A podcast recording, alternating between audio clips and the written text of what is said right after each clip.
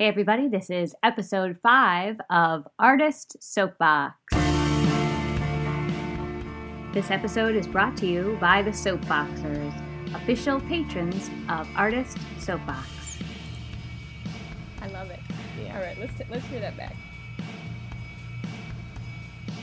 Hello, and welcome to Artist Soapbox, a podcast featuring artists from the Triangle region of North Carolina talking about their work, their plans, their manifestos, I am Tamara Kissane. In this episode, I'm speaking with Jamika Holloway Burrell. Jamika is a director, event curator, kick ass, former stage manager, and the founder of Black Ops Theater Company, a Durham based theater group dedicated to challenging preconceived notions, conscious and otherwise, on what black theater should look like. Earlier this year, Jamika held a prestigious fair assistantship with the Oregon Shakespeare Festival, where she assistant directed The Merry Wives of Windsor. Jamika and Black Ops Theater Company will be launching the Bull City Black Theater Festival, a brand new theater festival in March 2018 at Man Bites Dog Theater in Durham. Today, we'll be talking about directing in the theater, Jamika's vision and plans for Black Ops Theater Company, and much more. Hi, Jamika. Hi, Tam. I'm so glad that you're here to talk with me today. I'm um, super excited as well. Okay, so we have a lot to talk about about what you're doing right now, but I wanted to go back in time a little bit. You have a lot of experience stage managing in this area. In fact, you and I met, I don't know, four or five years ago when you stage managed a show for Little Green Pig. Mm-hmm. And I'm very curious about your transition from stage manager to director. Could you talk about that a little bit? So, my transition from, I have to be really transparent and super honest about it it has my transition from uh, stage manager to director has been one of the most freeing things ever. Um, I actually didn't realize like how just over stage managing I was until I was out of it. And then someone would ask me, Will you stage manage this show? And I'm like, Hell. you know, just like so upset about it. Um, and so I didn't realize, you know, how uh, just how ready I was to kind of phase out of it. I found myself in the space lots of times, like thinking thinking as a director, and that's kind of like an unhealthy place for a stage manager to be because that's not where you're in the room for. Um, so so yeah, it was just time for me to it was time for me to go. What, if anything? Did you bring along with you? Because stage managers are amazing. I think they are one of the most crucial positions absolutely. in the success of a production. And i mean a good stage manager is gold. They do everything. It's a really hard job. Yeah. Did you bring any of the those tools or perspectives as you became a director? Yeah absolutely. I think uh, you know a stage being a stage manager really tooled me for being a director specifically when it comes to like relating to people and communicating with folks like you kind of have to have that down mm-hmm. as a stage manager so i actually i go into a space and i'm talking to to actors and i'm talking to designers and i kind of it's, all it's something that i'm really proud of that um I know how to make a space feel like home for mm-hmm. everybody um, as a director. And so it's not like this hierarchical thing when I step into the space or anything. Mm-hmm. It's just like, you know, collaborators. And I learned that as a stage manager because, I mean, you're talking to producers, you're talking to directors, stage managers, and so you have to be this liaison. And communication is key in that job. So I, I take a lot of that away from me. Um, and then also just like even just remembering that down to the person who cleans the toilets their job is valuable um, and stage management taught me that because lots of times, like oftentimes when you work with like small theater companies or in undergrad, like you're doing that work, you're cleaning the toilets. Mm-hmm. Um, so yes, they, so yeah, I will always value my time as a stage manager, and then also like like I said, I started to kind of like feel like it, like start thinking like a director mm-hmm. um, when I was stage managing because I had worked with so many. So I come away from each experience with a little bit of something. So I'm like a melting pot of like all of these different directors hmm. that I've had a chance to work with Um, and they all show up in my work as a director in many many ways mm-hmm. so i'm again i'm grateful for stage managing for that and um and i noticed like the last couple of shows that i was a stage manager that I wasn't invested in the ways that I was like as an undergraduate stage manager when I first moved to New York. Mm-hmm. Um, like my interest had declined mm-hmm. significantly mm-hmm. in that work. Um, I wanted to have a voice in the space. I'm like, oh, like that's a bad idea. And I want to be able to say that, but that's not my job as a stage manager. I need to be making sure that this actor is on the way. I haven't heard from them. So, um, so anyways, yes, that's my experience. yeah. I mean, I think it's so interesting. You and I were talking about this a little bit before we started recording. The signal that your brain or maybe your heart is sending you that it's time to transition is the loss of that investment mm-hmm. in what mm-hmm. you're doing. And it doesn't necessarily mean like, okay, I'm never doing that again or I'm doing something completely different, but something needs to change. And I think that that is I don't know about you, but I'm reluctant to always accept that message yeah. because sometimes it's easier to just go with what you've been used to doing or what you people tell you you're good at Absolutely. or whatever and then we have all these weird mindset things that get in the way of us, you know, but I think it's such a valuable like you're you're telling yourself something yes with that. So and it, and what you're not telling yourself is that you're like a slacker or you don't work hard anymore. And I mean, that's the way I always interpreted that message. Yes. No. Um, so I've gotten older, so I can interpret it in different things. ways. yes, yes, yes. No, that's so real, Tam. Um, I felt it for a long time, about three years. So I guess I was a stage manager for about 10 years.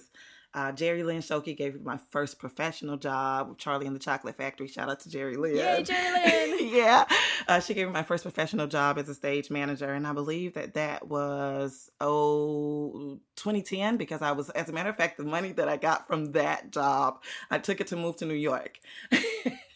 Nice. Yeah, so so almost so I guess eight years now as like a prof- professional stage manager. I will just say, like last year, I just phased out of mm-hmm. uh, stage management because I did do the nether. Mm. I feel like in this community, we're so busy and we come together to see each other's work, but mm-hmm. we don't mm-hmm. get to talk very much about our lives. Yeah. And how we got where we are and where we want to go. So I really value these conversations. And one of the things I haven't gotten a chance to talk to you about was your um, Oregon Shakespeare Festival directing assistantship, which you did earlier this year. Yes. And I'm super curious about how that is in not only how it went, but how it's influencing your work here. Like, what did mm-hmm. you bring back with you from across the country? Yeah. So, so much love for OSF. I just have so much love for that organization and the people that I met, you know, some through the FAIR program, which I, um, went in under just the relationships that I, that were formed through that organization. Um, I, obviously, I'm speaking on it. It's just like so invaluable the people mm-hmm. that I met and have connected with. But anyways, like my my time at OSF was filled with so much duality. I'd say on one hand, like um surround it's like an arts wonderland when you go into OSF. I mean, uh just every day, all day, surrounded by art, people making art, uh, people being, you know, administrating art or whatever it is. Like you can find it at OSF. Um, I, you know, was sitting in the, at the table drinking tea with some of like directors that I admire, like Robert O'Hara um, and Mary Zimmerman, and just trying to like take. I know, so just so bizarre. Um, these are people that I just kind of have grandized over the years as an artist, and um, so that was happening on one hand. And then on the other hand, like I have my daughter and my family that I miss so much. Mm. And so, so with that, some days were just so incredibly hard for me to even function. Um, I, I can I get emotional now, like thinking about like the time without Allie, mm-hmm. and just actually like the the biggest part of that was just um, always trying to be in her head, which is the biggest mistake.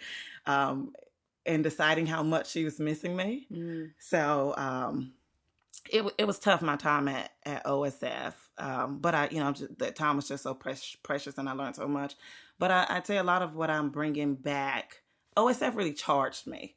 It really charged me. That community, that that theater company is sustained by that community, mm. and it's sustained by that community because so much of their programming invests back into that community. So um, it's it's a community sustained theater company. So OSF really charged me to start thinking about sustainability as an artist. Um, I'm always thinking, eh, as artists, like we always think like the art first, like what's the next show we're going to be putting up? What's the next project? And oftentimes, like the thoughts of like infrastructure and sustainability kind of mm-hmm. fall by the wayside. And uh, so OSF really sent me on a journey in search of models who have been able to sustain to sustain um, in small um, dense areas like the Ashland area um, and survive. Mm-hmm. So yeah, OSF just kind of charged me on a different level as an and as as an artist and as an administrator as well. Now, do you yeah. mean that they um, did a lot of community outreach? Oh. Is that a, a, big piece that you're interested in? Yeah, absolutely. Absolutely. Well, I think the thing that interests me most is that it's because of the connection that the community and this organization have mm-hmm. have is the reason why this organization is like this multi-million dollar budgeted organization. And it's because it's not the relationship that they have um, with the with the with the New York Times and all across the country. It's it's about what's happening in that community at Ashland in Ashland. Mm-hmm. so, yeah. So the community's into it. It's yeah. They're they're devoted to it. They're devoted to it. I mean, there's like a Tudor Guild bookshop when you walk down. You can get like Shakespeare tea down the corner. There's a, like Shakespeare inspired no- uh, novelty shops all all around, and mm-hmm. there's like Boar's Head Bar. You know, so like the community has really like invested in this work. I can see, their work. I can see why you call that an arts wonderland. Yeah, and and also like I mean, so they're like so it's repertory theater. So obviously there are always shows in rep, but there are four theater spaces, and shows are either in rehearsal, rehearsing, or in re- open in rehearsal or opening.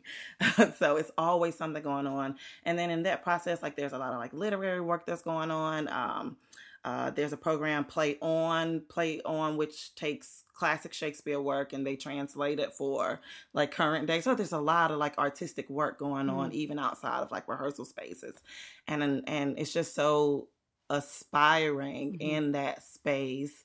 Um, and then there are like all of these meeting, you know, what they call, I think it's called um, the Boar's Head. And it is the the meeting where all of like leadership, the artistic leadership comes in to to decide what the season is going to be and those conversations are just always so robust and intricate and it's just really like especially like if if you're into like the conversational parts aspects of theater and i really am like i i always love like community forums because i just kind of love to to get inside of people's brains and i kind of feel like when you're osf like you just live inside of like this artist this huge mm-hmm. artist compound brain mm-hmm. um and not to say that it doesn't have its share of flaws like any other organization but um i mean it's it's like 86 years mm-hmm. so they're not like having the same bumps in the roads that we are at like 11 and 12 years. So, um, anyway, yeah, just value that experience so much at OSF. That sounds wonderful and a great model of seeing it could be done. Like yeah, you know, like this could actually happen. This it's, could it's actually working. happen. Yeah. Absolutely, and just really, like I said, like back to the community really investing in them is because there's always, even if people are not seeing a show, spending their money, OSF is giving back to the community in different ways, like through free concerts and like through school visits, and they're doing things at like the the local hospitals and things like that. Um, like actors who are not getting paid for this, like they sincerely invest in the people who invest in them. Hmm. I hope it's okay to to go to this place, but you mentioned being away uh, from your daughter and your oh, family oh, yeah. for that because it's three months. Three months. Yeah. So I also have small children, and I remember reading about your acceptance and then thinking, oh wow, how is she going to do this? Like logistically, how is she going to do this? I was trying to decide if you're going to take your daughter with you or you're going to take like a family member with you. And then I heard that you didn't choose to do that, that she stayed behind, which I'm just going to say I was a little jealous. no, because I, I was like, oh my gosh, she gets to have so much time with her own self by herself. But but anyway, I feel how did you how did you do this?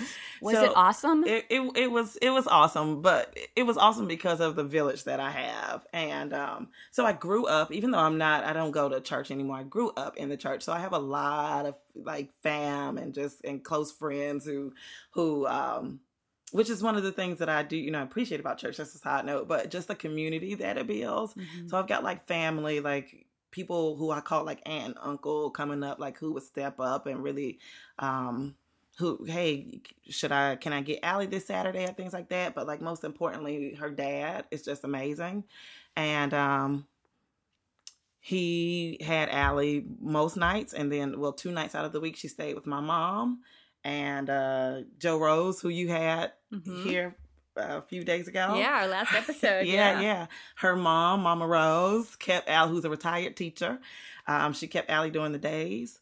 So I was really supported by just um, an amazing village of folks who just help, who really just believe in in me, and um, and that's how I was able to to navigate that, and also just really checking into. So my mom had lots of goals and dreams still growing up. And when she had um, my oldest sister, she gave that up. She gave that up, and she and her life was dedicated to us, like making sure we had everything we had. She didn't miss a concert. She didn't miss a basketball game. She didn't miss a cheerleading match or whatever it was.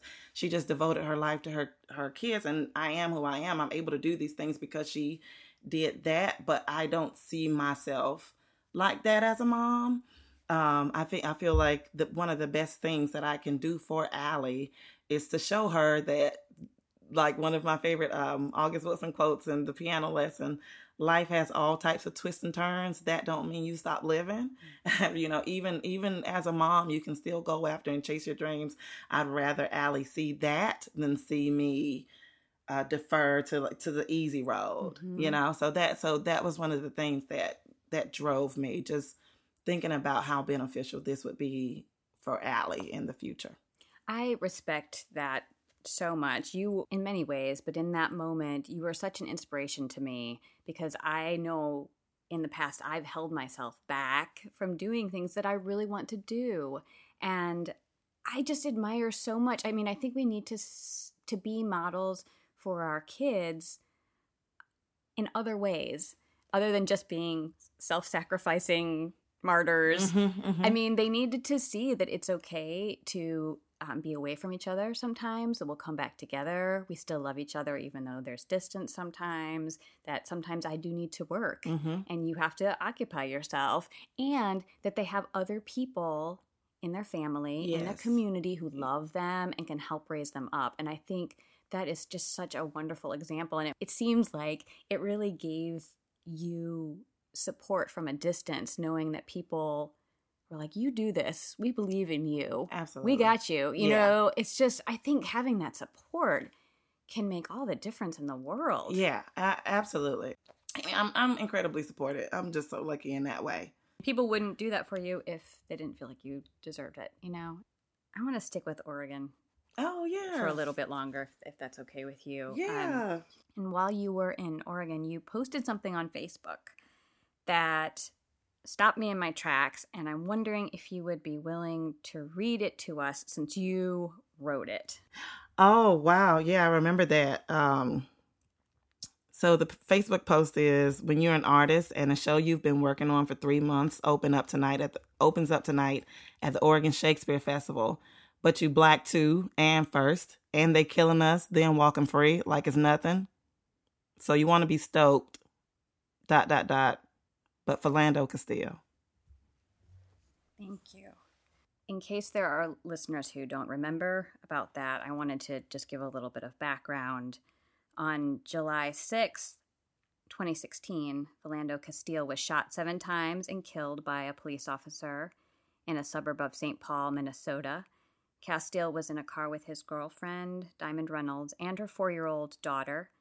The police officer was charged with three felonies one count of second degree manslaughter, and two counts of dangerous discharge of a firearm. He was acquitted of all charges on June 16th, 2017, which is the same day that you posted that uh, message on Facebook. Mm-hmm. You talked a little bit earlier about the sort of duality of being at OSF. Um, how did you navigate that time given the events that were happening? Mm-hmm. Hmm. It also brings up this big question about how we bring our whole selves into our workspaces when they are creative workspaces. And that seems really tricky. Mm-hmm. Mm-hmm. And you, know, just also it's even being in a place like OSF is just such a privilege. And the space is it's in a predominantly white space. It's actually full of privilege.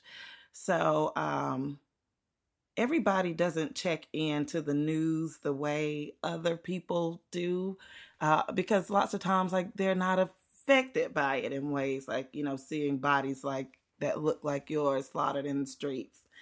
Um so actually i kind of feel like that that was actually where that post came from just i remember walking into one of the rehearsal spaces and it's a creative space like you were saying it's a creative space so people should be able to kind of like drop their baggage at the door but i remember walking in um, and hearing all of this laughter and just being like so frustrated that people can still there's certain people who can who still get to carry on mm. like nothing has happened mm-hmm. and this had just rocked not only my world but so many worlds of the people that look like me so mm-hmm. that was just like and and that's also i remember even doing um the ass or the angel and that was and i feel like that was when baltimore was uprising doing mm-hmm. freddie gray mm-hmm and coming into that space and everybody was so playful and just kind of sitting there on the side like really being affected by this thing that just happened but having to take in that it just doesn't affect everybody the same way it affects me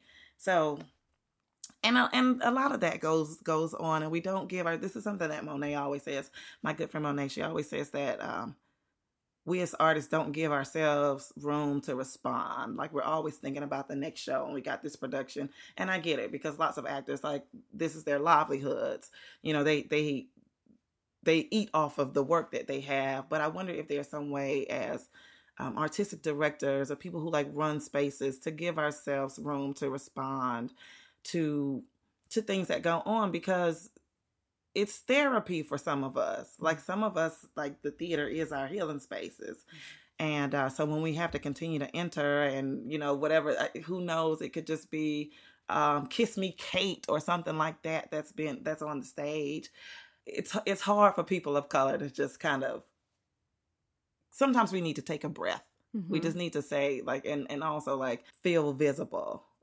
Like this happened to you. Like i can take a break from my lizard brain and kind of come back and uh, come to this and kind of to, to check in with y'all you know even as allies. So yeah i think that from my perspective that white people are really bad at this. I'm serious. I think this is really a problem actually and i think it's a long tradition of us setting up spaces where we're supposed to leave everything at the door, no matter what it is. But maybe we don't have to do that, right? I mean, maybe there are other ways that we can have conversation or we can open conversation so that everyone in the room can show up as they fully are. Because it's hurtful to not allow that to happen, whether it's whether it's not allowing that to happen um, obviously and mm-hmm. consciously, like saying we're not talking about this, mm-hmm, or mm-hmm. whether it's this sort of blithe disregard that you were talking about earlier. It's like you know everybody's like la la la. This doesn't this doesn't bother me. I don't have to care about this. Yeah. And there's something really insensitive about that. And even though it's not consciously malicious, it is present. And I think it's a it's really important to change the way that we show up for each other in Absolutely. these spaces because how long does it take to have these conversations? Number 1, and number two, who cares if it takes a while? Yeah. Yeah. Do, what are we doing here? That, I mean, yeah. That's actually something I've also kind of been checking into process over the play. You know, like really checking into the process that gets us here. even when you think about like ritual work um, and native folks and Africans, like it was all everything was like ritualistic, you know, like for the crop to come up, for the rain to come, like there was a dance going on, and that you know, um, and that was the thing that mattered. Like, yes, this is going to come, but like the work that goes into it is kind of like first things first that matters. Mm-hmm. Um, so, anyways, just like the process is also we maybe even building more room into our processes to mm-hmm. to kind of to just have those rehearsals where we just check in with one another like how like even as a mom like sometimes like motherhood can be crazy and you come into a space and you're just like exhausted or frustrated or feeling guilty whatever it is and you don't really have anybody who like leans in to check on you as a mom unless right. it's another mom right so you know, like building room into all of our, our process processes to kind of check on each other. Yeah. I think it's critical for for self-care of artists everywhere. Mm-hmm. Yeah. Mm-hmm. It's about the process and it's about the people, right? I mean, mm-hmm, we all want to mm-hmm. turn out good products. That's important to sell tickets, blah blah blah. That's really important. Everybody wants to make a great yes. and amazing and transformative thing. But we got the people in the room and we've got the the process that we're going through and to have some space as you suggested built in to be able to form those relationships and mm-hmm. form the trust and when we need each other to have the time to rely yeah, on one yeah. another and check in and i do think the responsibility for the checking in is not yours right so it is not your responsibility to come in and say, "Hey guys, I'm feeling really sad about this current event that happened." It's not your responsibility. Right. It's the other people in the mm-hmm. room to, to say like, "How are you?" And then you decide whether or not you want to yeah. engage in that conversation. Mm-hmm. And I think the the burden is often on the people who who carry the who weight. carry yeah. the weight, yeah. right? And and that is well, they didn't talk about it because I didn't feel like I could. like there, was the space that you know wasn't welcoming for that. Mm-hmm. But it's it also just brought me back to what you said. Like we work together so often, we don't get a chance to get to know each other. So I feel like it, you know, like this is like a, uh, aha moment. If we did have more built-in days to just really check in with one another, mm-hmm. we know more about each other. So even like, you know, thinking about the the ways that we view relationship building and collaboration, like we always want to keep it on such like a professional level. Um but then that we need to be able to operate on a level that we can we see signs like if somebody's not showing up how they did yesterday mm-hmm. you know that let's check in on them or you mm-hmm. know so i like it we need to talk about Black Ops Theater. Oh, yay, my little baby. I know. Let's do it. What was it like to found a theater company? Oh, my goodness. And why did you decide to do it in Durham? Yeah. Tell me about the formation of What Black is it Theater. like to found a theater company? Somebody tell me, please. Black Ops is near and dear to my heart. Um, I I like the way we show up. Um, it's real, just unapologetic. So I remember like when we did the typographer's dream, somebody asked me if I was going to put a um, a director's note in the program to kind of explain my choices and my reasonings for the play. And I know lots of people do that, but I was like, no, I'm not doing that. And that's not a Black Ops thing. like, we come, you take what you take. We're not trying to force anything on anybody you take what you take and you leave what you what you leave. And so i really like the way we show up unapologetic but anyway so unapologetically. And you'll see more of that in march at the bull city black theater fest.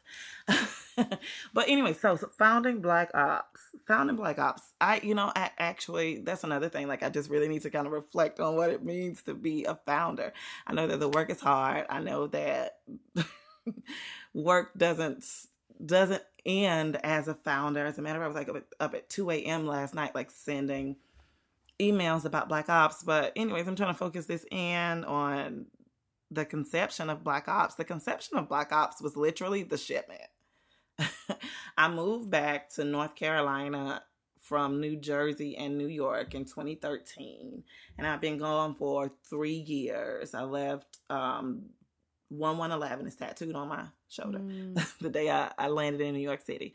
Um, and I was out seeing theater and I saw there were just hardly any black stories and bodies on the stages. Um, and or if I saw them, it was telling a white story or um, tokenized in a piece. And I just wanted to challenge that or you know or there there will be black theater going on it was just like oh the typical things that come out of like the black theater canon and that was also very frustration frustrating to me um as i feel like black artists have a wealth of skills that We can kind of tackle any and everything.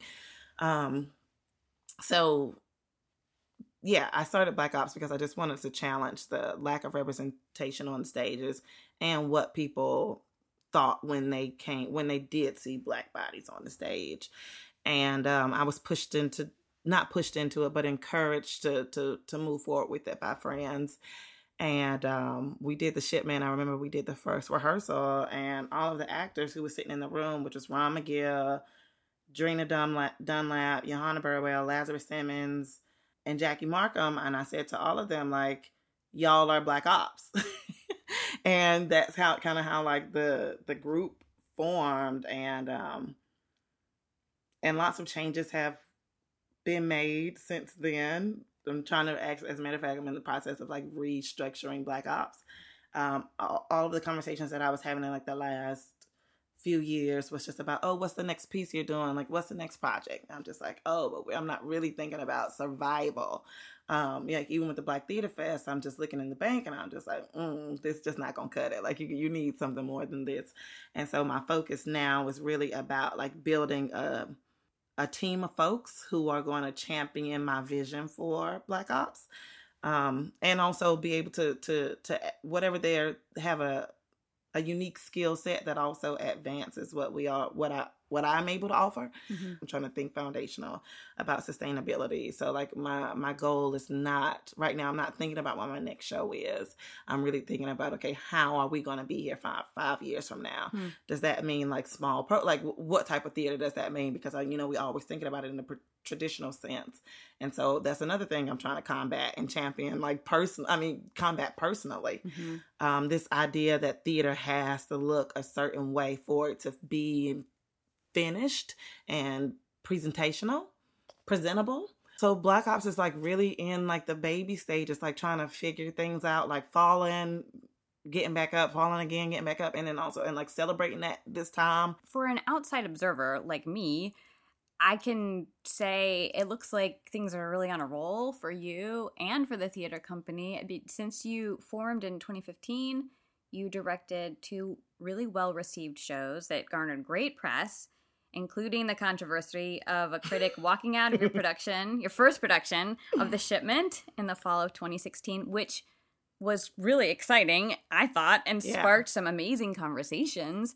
And you you've curated several Black Ops community events. So from the outside perspective, it looks amazing what you're doing. But I want to know what do you think? Like what what are you celebrating and what are you learning from your perspective? Yeah. People tell me all the time, "Oh, you should be so proud of what Black Ops has done." And I am. I'm so proud. I'm so grateful for the support that um, we have received.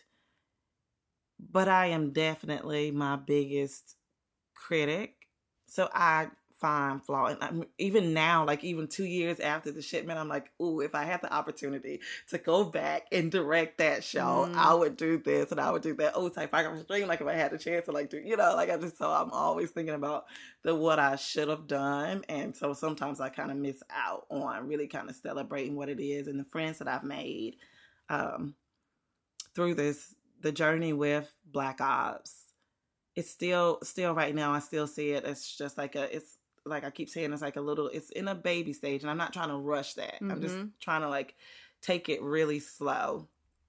Um, and be mindful that I'm not Man Bites Dog and I'm not Little Green Pig who's been alive for what 13 years now. Uh, two a year two two years now as a matter of fact like the facebook book memories were popping up with pick two years ago and i was really excited about those yeah just kind of like really taking in where where we are as a company and i'm really thinking infrastructure first infrastructure first like the performances have been great but like the recoup mm. it's you know it's just never what you put into them even with the even with the the theater events that i curate I usually take more money out of my pocket that I end up getting back because I'm all about like accessibility. And so that means like donations welcome, like, you know what I mean? Without like stating a price.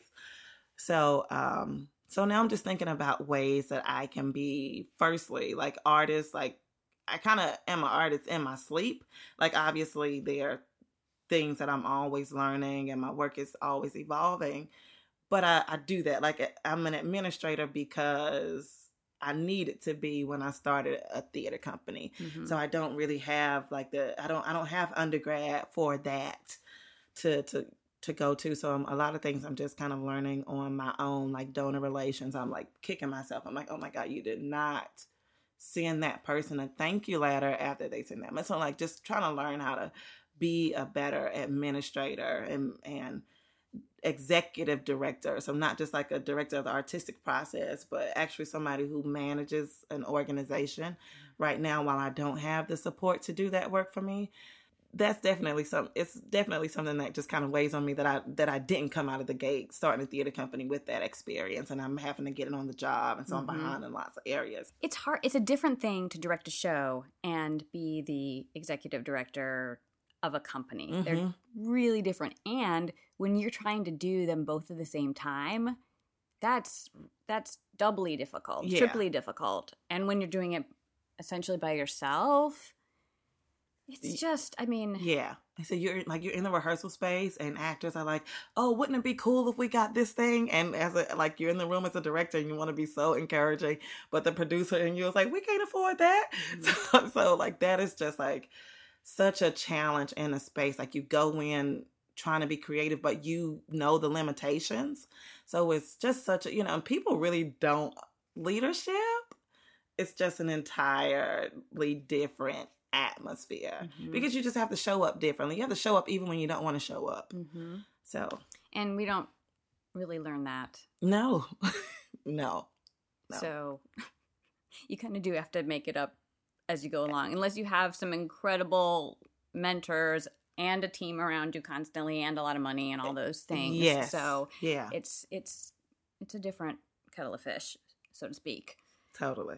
You have a really big event though coming up. yeah, yeah, yeah. I'm super excited about this. In March 2018 at Man Bites Dog Theater. I got the description from the Man Bites Dog website and I'm going to read it. Black Ops launches a new theater festival, bringing together playwrights, directors, choreographers, dramaturgs, and actors from some of the Triangle's premier black theater groups. The festival will present workshop stagings of new short plays at Man Bites Dog over two weekends, as well as hosting forums, classes, artist mixers, and more at various locations in Durham. Just so everyone knows, tickets go on sale Monday, February 12th. So yes. buy those tickets. Yes. Tell me about the Bull City Black Theater Festival. Okay, so Bull, Bull City Black Theater Festival is also something that kind of was inspired during my time at OSF. It just really dawned on me the idea of influence and this idea that people actually like you have the ability to actually like mobilize movements like as a skill um, and organize. And um, I was thinking about the National Black Theater Festival that happens in Winston Salem every two years, and it's been around for years at this point. But the but it seems like they put a lot of time and effort into getting like big name theater folks, and we don't have anything that champions local artists in this area. And so um, you do have this uh, this skill to galvanize like you mm-hmm. should put something together. And then something that kept popping up and like everything. Like i'm i'm all i'm always like, looking for signs i'm like so i'm a lord of the rings fan right? And it had been like eight years since i'd watched yeah eight years. The first because lord of the rings came out in oh one? So okay You know this. I don't know this. but anyway, like this idea of alliance and allegiance and the strength that we carry in numbers kept popping up. I had this interview with Woodie King, and Woodie, Woodie King is um, artistic and managing director of the New Federal Theater. It's one of the legacy theaters that kind of paved the way during the Black theater movement of the 1960s in New York City and um, launched the careers of, of folks like um, Denzel Washington. I feel like checkmates with. Um, uh, which was Ron, one of Ron Milner's plays. It's one of Denzel's early works, um, and it was with, with, New Federal. But um, anyways, he was talking to me, and so I, I asked him about sustainability, and um, because it's a struggling theater. It's no secret. Um, they struggle to stay, mm-hmm. uh, you know, above water every single year. And so I was talking to him about sustainability and um, what type of ideas he could give me about ways that I could manifest a sustainable organization. And he said to me, what other black theater companies do you have in the area? And I was like, oh, there are two companies that ran by two of my friends. So there's Majoa, which is ran by Monet Marshall, and uh, Black Poetry Theater by Dasan Ahanu. And um, he said, y'all need to work together. And that's how you survive. That's how y'all survive. And that's how nobody gets left behind. And so it was really like checkmate because I was just like really up in my feelings about Lord of the Rings and like, and just like how Frodo would have not reached Mordor if it had not have been for his team of people. you know, holding him down. It was just like vital to his making it town. Seriously. this is I am so happy right now. So, uh, and then hearing this from Woodie King, I was like, we I definitely have to to try to curate something that brings us all together. And so that was the impetus for Bull City Black Theater Festival. So the goal and what's in the works right now is each one of those theater companies, Black Ops, Majoa, Black Poetry Theater, will be part because we just want to make sure that we're able to link, we're able to link as many pra- theater practitioners in as we possibly can. Um, so black each black theater company links up with a playwright and a director and we do we're going to do text shops of the text so you know so it's not about like acting mm-hmm. values mm-hmm. or the performance this is about like playwrights actually being able to to develop their work in this process and so that so that's what we'll do for for and then we'll do stage readings of them on the weekends and which is what we'll invite the public to, the public to see um and draw have some dramaturgs in on the work too if it's necessary because there are folks out here who actually do that work and there's a lot of work who needs that need dramaturgy mm-hmm. and it's just something that we forget about um, and look over as something that we don't need but it's a really critical part of the artistic process lots of times um, so, and then each one of those shows, so it'll be three stage readings, We'll have at least four actors in it. So there, there we got actors in a room, playwrights, dramaturgs, and producing theater companies. And on the weekend, we'll have, um, we're going to have scene work workshops taught by some of your favorite black actors in the triangle direction directing workshops um, art theater and activism poetry and theater. Also going to do some things for the youth and uh, theater makers over 50 so we want to be intergenerational hmm. and inclusive. And so the the t is town which is like the fyi I wrote to the city, they the Department of Economic Workforce, and they they're the group that funds festivals. And so I wrote to them for funding, and I was denied. Uh-huh. So that came from me like in the last two weeks, and so that's kind of something I've been wrestling with. Like, no, and uh, but one of the, uh, back to people showing up for me like as soon as the word got out in my group that the black theater fest i mean that the city had said no everybody was like okay so what i got to do? This is the person who i know. I know this person who will donate to some wine and we are you know mm. so it was just like everybody was like let me show up. We and so it, it just again dawned on me how important this is not just to me but to the community. And so just like, you know, so that no, now I look at it like, oh, that was just such a good thing because I might not have known that my people were going to show up for me like this. Mm-hmm. And so I know that and that gives me confidence. Um so yeah. And you were talking before about how important it is for the community to be invested themselves in the theater company and this may, may allow people to step up their investment yeah. by helping. Absolutely. And you know because in north carolina in the triangle town and you can say if you disagree with me i love to hear it. Um I, we don't have we don't this city doesn't come with a built-in theater audience. Mm-mm. it's not new york city. Mm-mm. so you know i feel like we have to go out of our way as artists sometimes to get people in and some and, and we think that that's like a task. But if we think about it as giving back even if it is just like, hey, we're going to do like this free acting workshop for the kids in this neighborhood or something like that, that will take somebody uh, an hour of someone's time to come in and instruct, and then some folks uh, to um to, to support. But you know, it's just possible. And I just kind of feel like if people, even before we expect them to show up for us if we just start showing up for them. Yes. You know, so Yes. that's kind of that's another that's just something I'm focusing on this year. Like, how can I show? Like, we're gonna do um next Friday, October 13th. We're gonna do this um the the Triangle Black Theater Artist Mixer at the Carrack because I just want to bring as many of us in a room together. I want to know all of y'all. I kind of feel like every time a black body touches the stage is something magical and impactful about it. So I, you know, I want to know who everybody is, and I don't care. Like I also want to get rid of like this elitist air. Like the, the work that we do is somehow is better than the next person's work. I guess just to Mhm. simplify. Mhm. I, you know, I just want to like get to rid that because that's just like such a played out theater thing. Like this elite, like even I mean, even me, like going like Shakespeare. I felt like he was. It's one of the reasons why I chose OSF because I wanted to see what this what the, all the hoopla was about with Shakespeare because you come into the theater and people like expect you to know Shakespeare. It's kind of like this prerequisite. Like people will come up to you and talk about it casually with you Mhm. as if you like know his entire canon. And I'm just like, I know Romeo and Juliet. Right. And what's the big deal? Yeah, Like, what's the big deal? Like, Yeah. you know, so seriously, so there's already like this elitist air that we kind of operate with in the theater anyway. I mean, it like even like Broadway is called like the Great White Way. Mhm. Mhm. um, so yeah, just so I want to eradicate that, and I just want us to be able to like come together and like just you just support one another.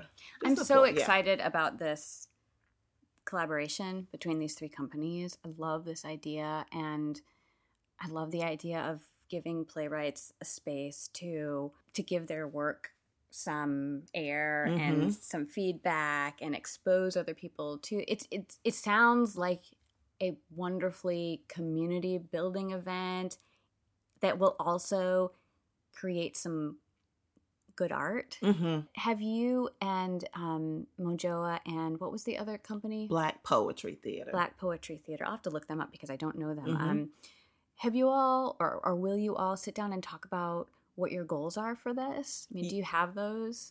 Well, we we've yet to sit down because everybody is so incredibly busy. Um, but I but definitely one of the goals that I mentioned to them as I was trying to solicit them for the festival was that I want us to be able to build a sustainable community where your wealth is my wealth, my wealth is your wealth.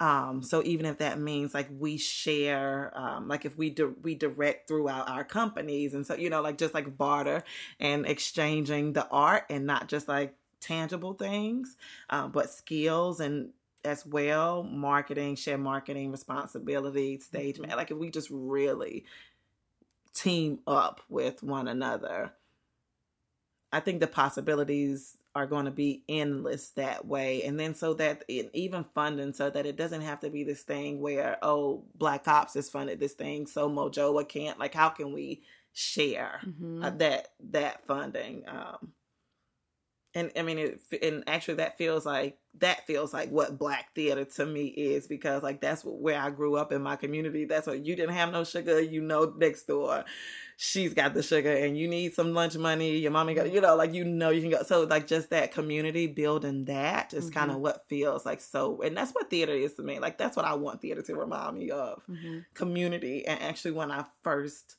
became a storyteller or like really cared about it was in the church i mean because it's just such a colorful experience Mhm.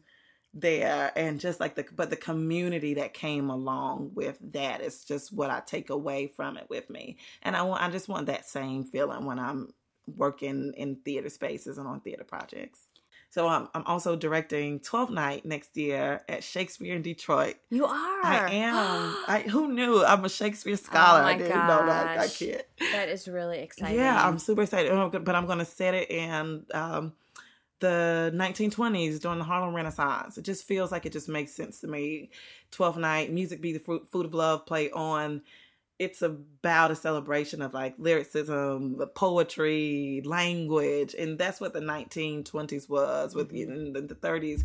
Um, Zora Neale, Langston Hughes, Countee Cullen, just like this resurgence of appreciation for art, and that's what I feel like Twelfth Night was to Shakespeare, like his ode to Mm. the thing that he loved, which was art and language and imagery. So I'm super excited about. When that. is that happening? That's going to be next August. Oh next Oh August. gosh. Okay. Well, as w- when you get closer, I want to talk about that with you too, because that's super exciting and awesome, and I love that play. And I, so I know, but I never thought I loved Shakespeare, ever. who knew? Yeah, We're growing and changing, growing and changing every day. Yeah, Well, thank you so much for me today for such a long time too. Oh, you were thank such a trooper. Thank for those you. of you who don't know, and I don't know wh- how you would know this, Jamaica and I are recording from my home studio, which also happens to be my spare room. So she has been, su- yeah, it's amazing. She has been such a trooper coming over here in the evening to talk with me in my spare room, and I appreciate that so much. And I respect the work that you do, and I can't wait to see what's next and support you. So thank you a million. we need a theater moms affinity group. Like, Oh, for real. Yeah. Except we would never have time to get we together. We never have time to get together. Uh, well, in spirit. Yes, yes, exactly. We have our own affinity. But thanks so much for having me, Tam. You're welcome. So, for links and more information about today's episode, go to artistsoapbox.org. Thanks for listening, and we're out.